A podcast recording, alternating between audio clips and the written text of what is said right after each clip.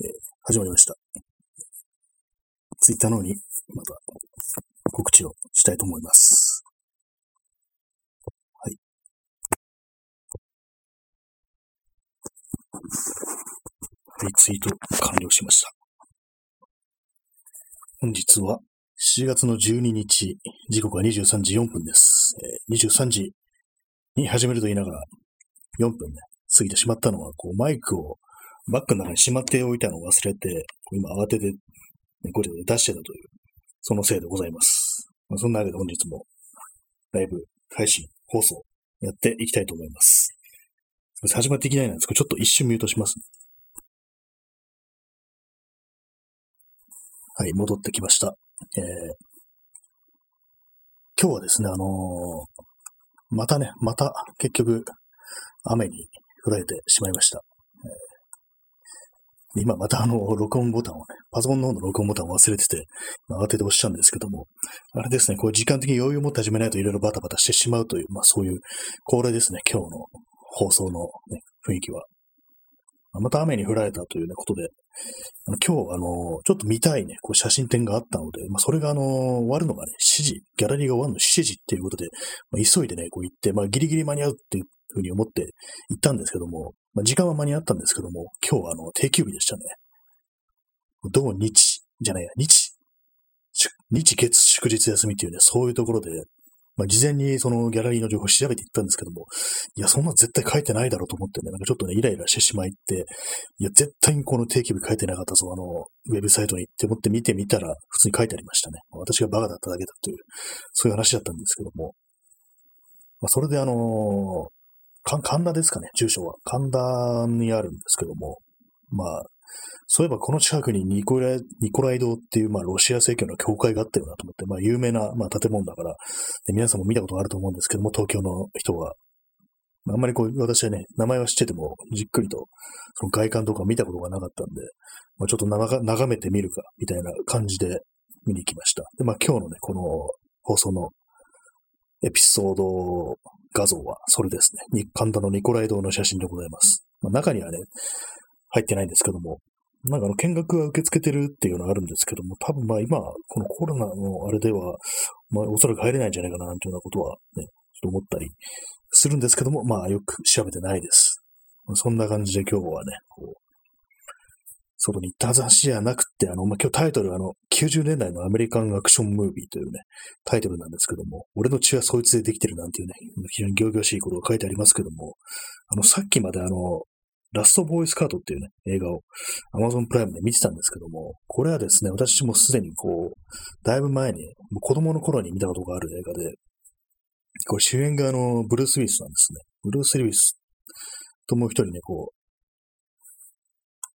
名前を忘れたので、ちょっと今、見ますね。えー、デーモン・エイアンズっていうね、俳優。これはまあ、いわゆるバディものなんですよね。主人公が、あの、ブルース・ウィリスが、なんか落ち目の私立探偵で、でまあ、相棒みたいになる、そのデーモン・エイアンズがこう、同じようにこう、落ちぶれたこう、フットボールのね、スターっていう、そういう内容なんですけども、まあ、これがね、結構ね、面白かったですね。結構、まあ、あの、前に見たとき、あの、子供だったので、あんまり内容がよくわかってなかったんですよね。今見てみるとね、結構、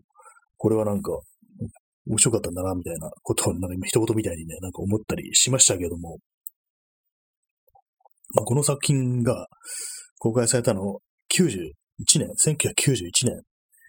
らしいんですね。まあね、結構ね、私のね、こう、印象っていうのは、なんかこう、きゅうじゅうねんだいっていうのは、こんな感じのアメリカ映画って結構あったよなっていうね、まあこう、いわゆるバディものというね、まあ、相棒、二人のね、こう、主人公が、こうなんかやるっていうね、なんかやるって適当ですけども、まあ、他には、あの、まあ、リーサルウェポンだとかね、そういうような映画ですよね。あっちは刑事ですけども、この、これはまあ探偵ですけどもね、そういうような映画っていうのが、まあ、結構ね、こう、たくさんあったような気がして、割となんかそういうの自分が見てたような、まあ、結構テレビでね、こうやることが多いっていう、そういう肩の凝らないアクション映画っていうのはテレビでやることが多いっていうんで、割と見てたんですけども、なんか結構ね、見ながらね、まあ、こういうのでいいんだよ、こういうのでみたいな、なんかちょっとあの、孤独のグルメの井の頭五郎みたいなね、言葉が出てきた、そうになったんですけども、まあ、なんていうの、この映画も見たことあるっていうね、ところで、やっぱりなんか、なんかおかしいなっていうかね、その辺が。えー、ディージェー 特命さん、ゴロー。まさにそうですね、ゴローですね。こういうのでいいんだよ、こういうのでっていうね。そういうね、おじさんが世の中にいますからね。まあ、そんな感じでね、こういうのよく見てたなっていうね、ところなんですけども。で、まあ、前に見た映画をね、再び見てしまうということをまたやってしまったなっていう感じで、なんかこう、せっかくこう、いろんな作品が見れるの、見れるのに、こう、過去のね、こう、エンターテイメントばっかりに目が行くっていうのが、なんかこう、ちょっと敗北感がない、ないこともないんですけども、ただ面白いよな、みたいなね、ことを思ってしまいましたね。で、まあね、これ見てみたら、その、脚本家とかね、こう、見てみたら、あの、シェーン・ブラックって人なんですよ。結構、まあ、シェーン・ブラックっていう人はね、いろんな映画っていうかね、この手のバディものの映画をね、よく撮ってるというかね、脚本家としてね、まあ結構ね、有名な人なんですよね。まあ、役者もとしてもね、たまに出たりするんですけども、まあ、古くはあの、プレデターで出てくるあの、ね、シュワルツェッカーの仲間のこうメガネかけた人ですね。ちょっと地味な感じの人っていうね。そういう感じでたまにこうポロッと絵が出てくるんですけども、他にもね、近年のこう作品だとあのアイアンマンスリーとか、まあ、監督兼脚本みたいな感じで、まあこういう感じの、こういう感じっていうかね、割となんか、割とアクション映画職人的ななんかそんなイメージがあるんですけども、でなんか確かね、こう、数年前にちょっと、ほら、こんなようなね、確かバディモードで割となんか面白かったやつあったよなと思って思い出したんですけども、あの、ナイスガイズっていう、これにせんじゅうろくねんの映画ですね。あの、ライアン・ゴズリングと、もう一人誰だっけな。ライアン・ゴズリングとラッセル・クロウのね、こう二人組っていう映画なんですけど、まあね、これがあの、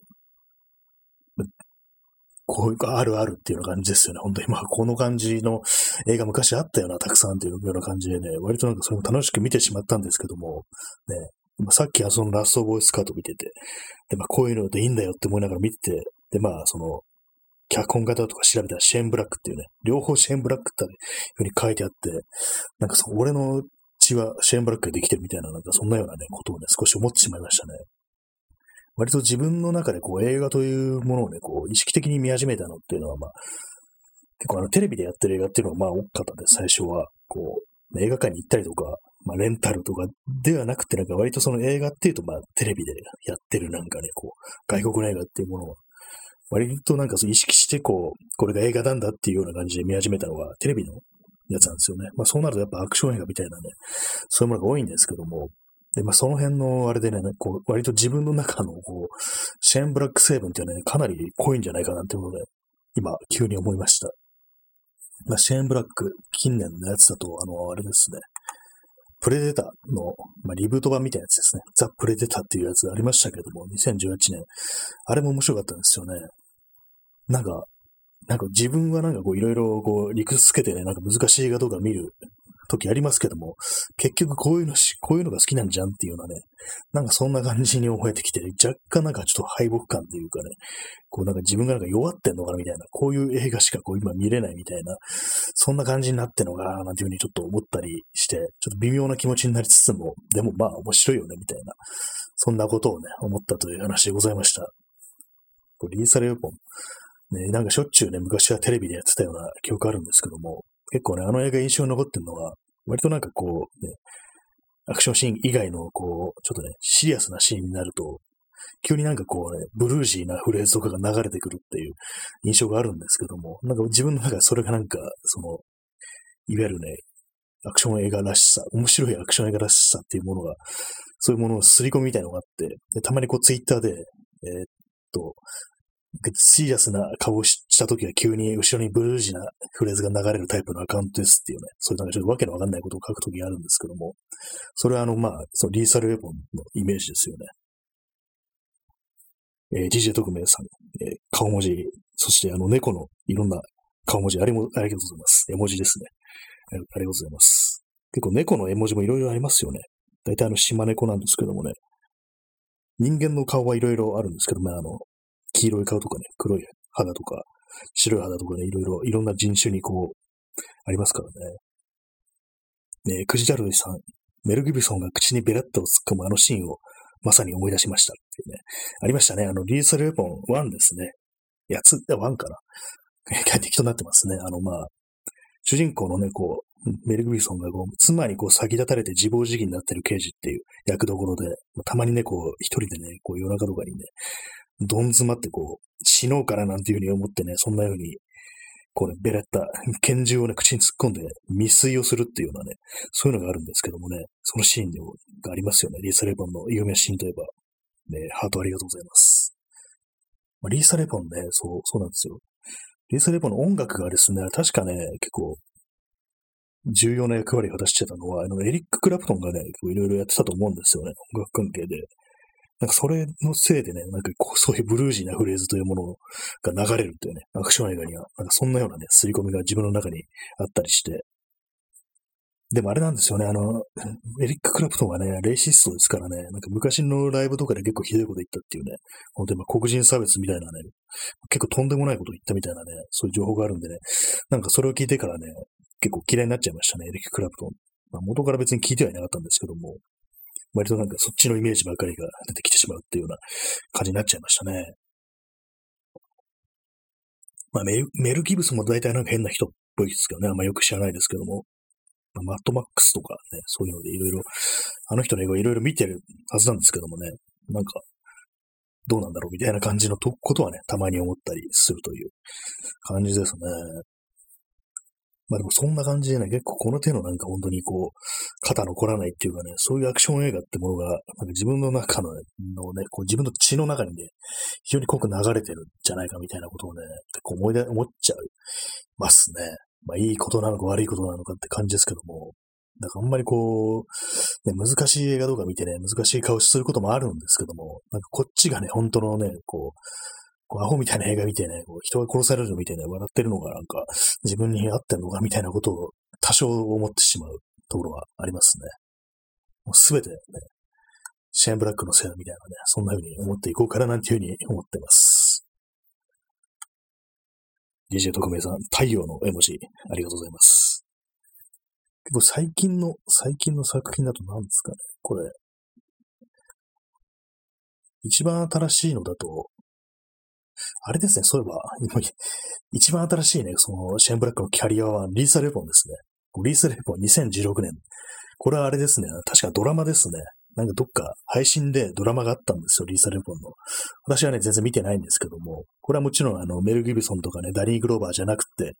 新しいね、こう、キャストでこう、リブートという形で確かやったと思うんですけども、まあ、一作も見てないね、一話も見てないんでよくわかんないんですけども、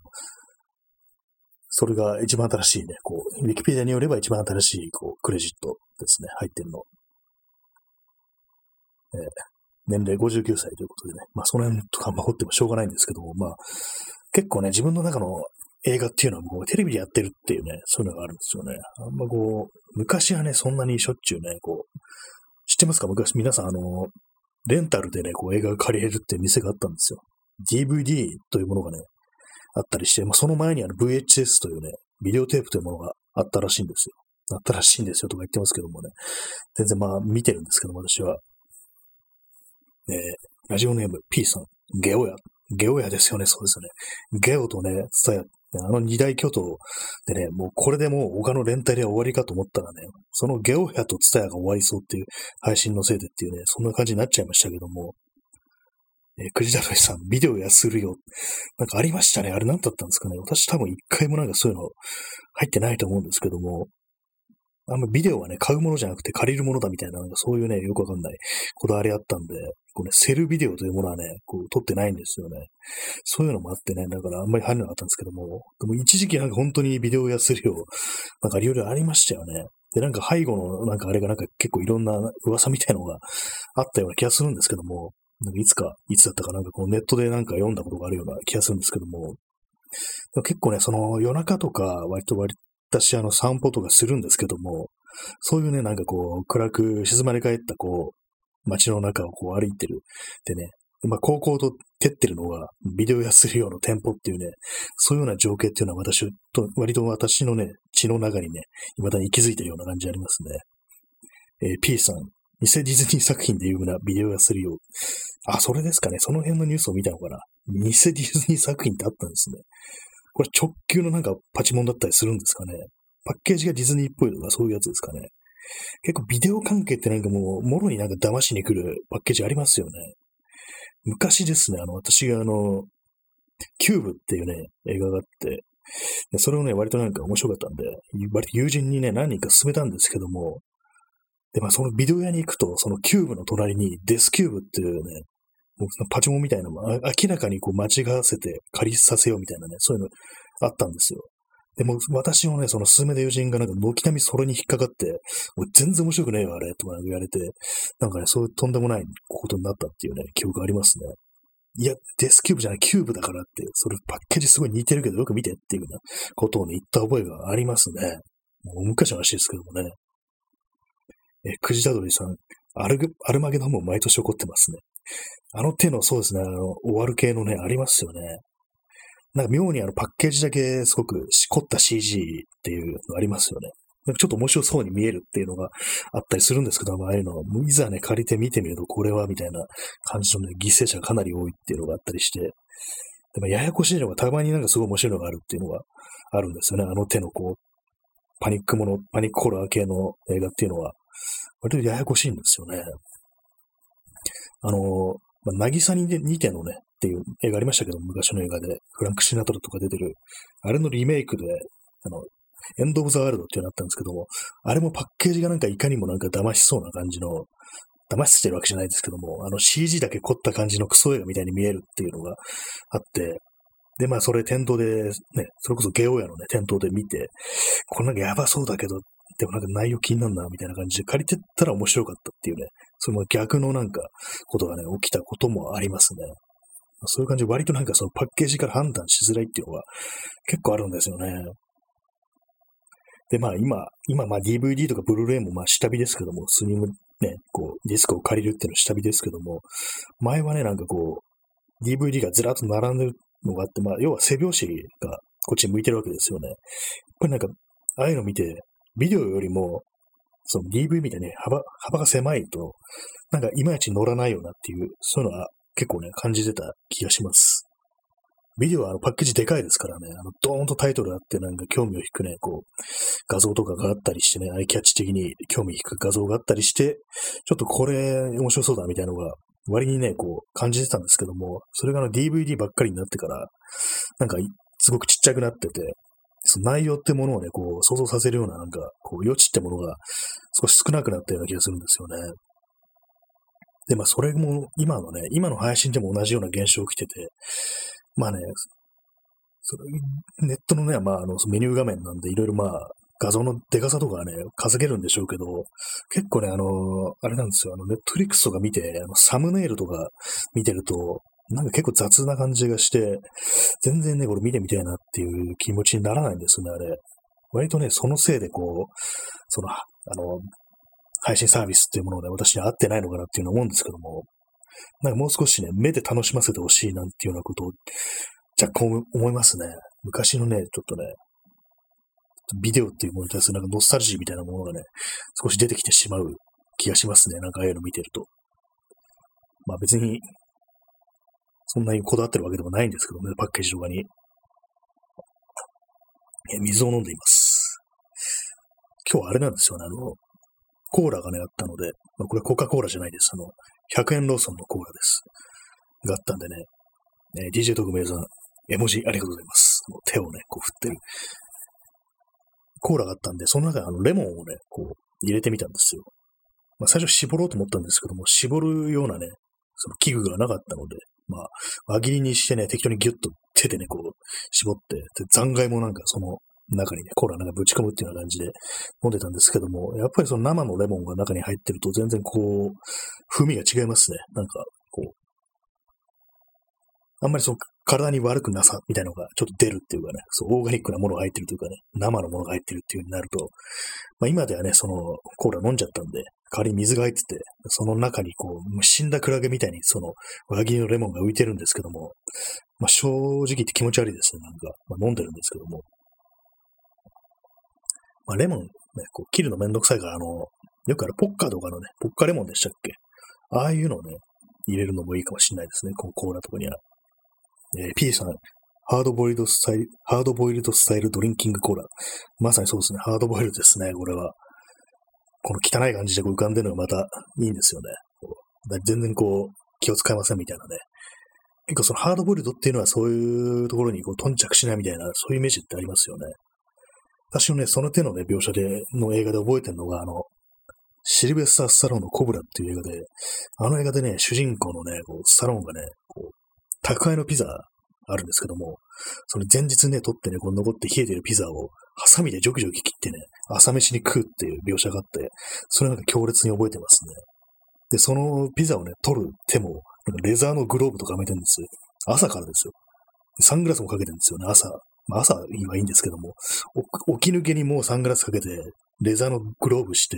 それであのハサミでハードボイルドにね、こう、ピザを切って食べるっていうね、完全にこれどうかしてんだみたいなふうに思うんですけども、結構ね、その手の感じがなんか普通にこう受け入れられてた、はちじゅうねんだいってね、恐ろしいななんていうふうに思ったりしますね。やっぱりあと、探偵物とかもなんかいろいろありますよね、そういうのって。確かね、ポール・ニューマンの映画で、昔の映画で、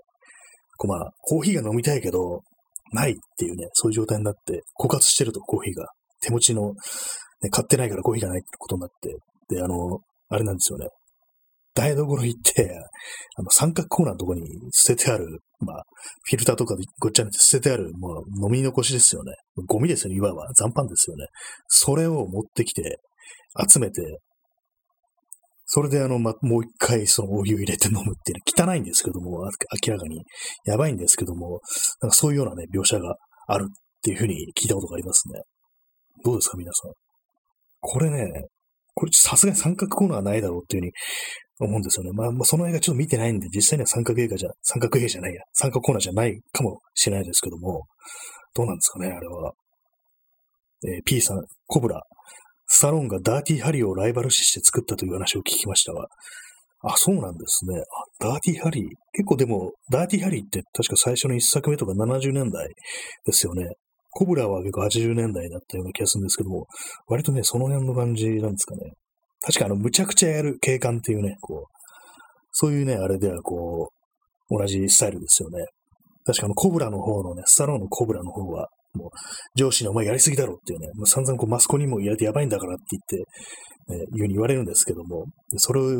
言われてこう、スタローンが答えるのが、えー、でもほんのちょいですっていうふうなことを答えるんですね。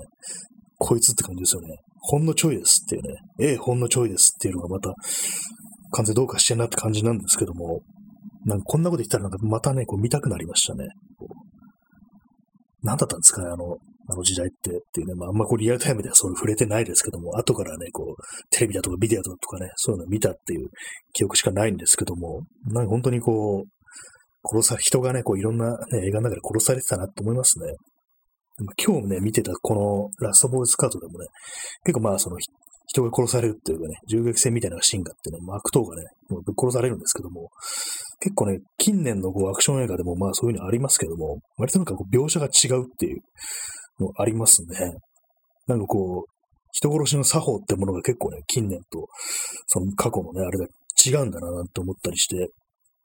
割となんか最近のアクション映画っていうのはね、主人公が異常に強いみたいなね、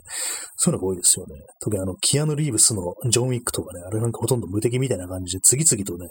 人が殺されてきますけども、でも殺される側が、まあ顔がないっていうかね、ほんとただ、ただね、こう、撃たれて倒れるために出てくるみたいな感じなんですけども、これがあのきゅうじゅうねんだいだと、まあ多少なんか顔があるっていう、ね、感じがするんですよね。でも一撃じゃなくて、ある程度痛めつけられて死ぬっていうような、そんなね、感じがするんですけども、その辺のね、感覚というものもどうな、なんかね、結構違うのかななんていうふうに、時代によって違うのかななんていうことはね、結構思いますね。まあ、最近のあっさり死ぬのが多いですね、最近のアクション映画は。頭をね、一発撃たれてあっさりっていうのが多いんですけども、結構ね、昔のアクション映画は結構、胴体に弾が当たることが多いですね、基本的に。で、まあ、なんか結構ね、その、死に際にね、こう、銃弾にね、よってね、こう、体がね、こう、動いてね、こう、衝撃によって、いわゆる、ね、デッドダンスってやつですよね。全身蜂の巣にされた時にこう、なんか踊るように死ぬなんていうね、そういうのをデッドダンスっていうふうに言うらしいんですけども、そのアクション映画のいろいろその演出のね、こう、用語で。まあ、それがね、結構多いんですけども、まあ、近年の映画はそれがないと、一発でね、本当にこう、ドサッとね、こう、土の、なんか土のうのようにね、こう、倒れてる。土のうのように倒れてなんだかわかんないですけども、本当に一発で物になってしまうみたいな感じでね、あっさりした死に際が多いんですけどもね、なんか私はそういうのあんまりこう、きじゃないなって思うんですよね。そんなに面白くないよなってね、もう少しね、痛めつけてほしいよななんていうふうに思うんですけども、なんかその辺の両分っていうかね、っていうのは、まあ、どちらかっつったら、まあ、あの、ホラー映画っていうふうになってるのかなというふうに思うんですけども、なんか懐かしくなりますね、このきゅうじゅうねんだいの感じっていうのが。今かなりね、こう過去を振り返っているね、感じになってますけども。まあそうなんですよね。新しい映画。本当にまあ昔見た映画ばっかり見てしまうっていう。なんかちょっとあれですね、本当に。まあ Amazon プライム入っててね、いろいろなんか最近のやつとか見ようと思ってね、こうウォッチリストみたいに入れてるんですけども、あのね、ミランダ・ジュライのフューチャーとかいう映画とかで、ね、多少気になって、ってはいたんで、まあ、見てみようかなと思ったんですけど、なんかこうまどろっこしくて、もういいわみたいな感じでね、なんか早く人が殺されてくんないかみたいな風に思っちゃうんですよ、どうしても。割となんか私いろんなね、こう映画見てて、なんかすぐにこう人の死の兆候を見出すっていうか、割となんか全然穏やかな映画なのに、これなんか急になんか主人公が銃とか乱射するんじゃないかなみたいな、そういう想像をね、結構するんですよね。まあ、最近のね、作品で言うとあの、パターソンという映画ありましたけども、あれあの、名前忘れましたけども、あの人です。あの、スターウォーズのね、新しいスターウォーズのあの、カイロレンの役だった人。まあ、あの人がね、主人公で、まあ、普段はこう、あれなんですよね、バスの運転手とかしてるんですけども、で、詩を書いてるっていうね、人で、まあ、そのね、こう、パターソンというね、男の穏やかな暮らしみたいなものを描いてるんですけども、なんかね、終始私としてはね、不穏な空気を感じて、なんか急になんかこいつ通り魔とかやり始めんじゃないかな、みたいな。急に銃乱射するんじゃないかみたいな、そんなことをね、なんか非常にこう、警戒しながら見てたんですけども、まあ最後まで、当然のごとく、最後までそんなことは起きませんでしたね。まあ、当たり前なんですけども、そういう映画ではないですからっていうね、感じなんですけども、なんかね、いろんなね、こう、アクション映画じゃないのに、こうね、サスペンスでも何でもないのに、こう、なぜかこう、そういうね、血生臭い雰囲気を嗅ぎ取って、そういう風に展開するんじゃないかみたいな変なね、そういう想像してしまう癖が、私には、ありますね。何なんですかね。まあ、これもこういう昔のアクション映画とかをね、好んで見てたということのね、まあ、後遺症なのかななんていうね、副作用なのかななんていうようなことは思いますね。まあ、すべてを、まあ、あれですね、こう、シェーン・ブラックのせいにしましょうというね、そんなところでしたね。そう、ダーティ・ハリってよくね、こう、有名な作品ですけども、よくね、あんま見てないですね。多分ね、私見たことあるのにだけだと思うんですよ。になんかね、たまたまテレビでやってたところ、テレビやってて、それで見たような気がするんですけども、多分いちとかね、多分有名なシーンしか、ね、知らないと思いますね。それこそなんか YouTube とかで見たみたいなね、その辺の知識しかないんですけども、あれですよね、あの、漫画の話ですけども、あの平松真二のドーベルマンデカって、あれも多分にダーティーハリーですよね。ほとんどなんか同じような展開の方があったような気がします。あの、なんかバスジャックとかが出てきてね、まあ、そいつを撃つか撃たないかで躊躇するみたいな、それがあったんですけども、あれももろに、ね、そういうあれですよね。型破りな刑事っていうね、ストーリーでしたけどもね。まあ、あんまりなね、ことしてましたけどもね、自殺を止めるために、ね、手首を吹き飛ばすっていうね、こいつ完全に頭がどうかしてんだろうっていうような展開でしたけどもね、あれもまあまあ私は、あの漫画もなんかどうかしてるなと思いながらね、こう読み、読むのがね、結構私は好きなんですけども、おかしな時代でしたねっていうね、まあそういう話でした。えー、水を飲みます。まあ水の他に脇にインスタントゴミあるんですけども、今日は暑いのでね、まあクラ、クラゲみたいなこうレモンが浮いた水を飲んでます。ほんと気持ち悪いですね。コーラをね、多少吸ってるんでね、なんかこう、ちょっと茶色っぽくなってるんですよ。それがなんかまた気持ち悪いんですよね。まあ、その気持ち悪い話されてもっていうね、ところですけども。まあそんな感じで、今年は、今年じゃないや、今日はなんかこういろんな昔のアクション映画を見たと。なんだかんだ言ってこういうのがいいんだよっていうね、そんな話でございましたね。人がね、ぶっ殺される映画とか見てね、楽しんじゃいいんだよ、俺はみたいな、ね、感じの、ちょっとやけくそなノリでね、お送りしてますけども、なかなか最近のね、映画ってものがあんまこうわかんないっていうか、なんか見てもね、自分はそんなにこう、楽しめないっていうのが、ところでね、なんかがっかりしちゃうっていうのが割と多かったんで、なんかちょっと、そのラストボーイスカウトとかね、見てね、こう、見てたらなんか元気になりましたという、そんな感じの話でございました。まあ、それだけでございます。えー、ディージェー 特命さん、良いと思います。時間が欲しい。ありがとうございます。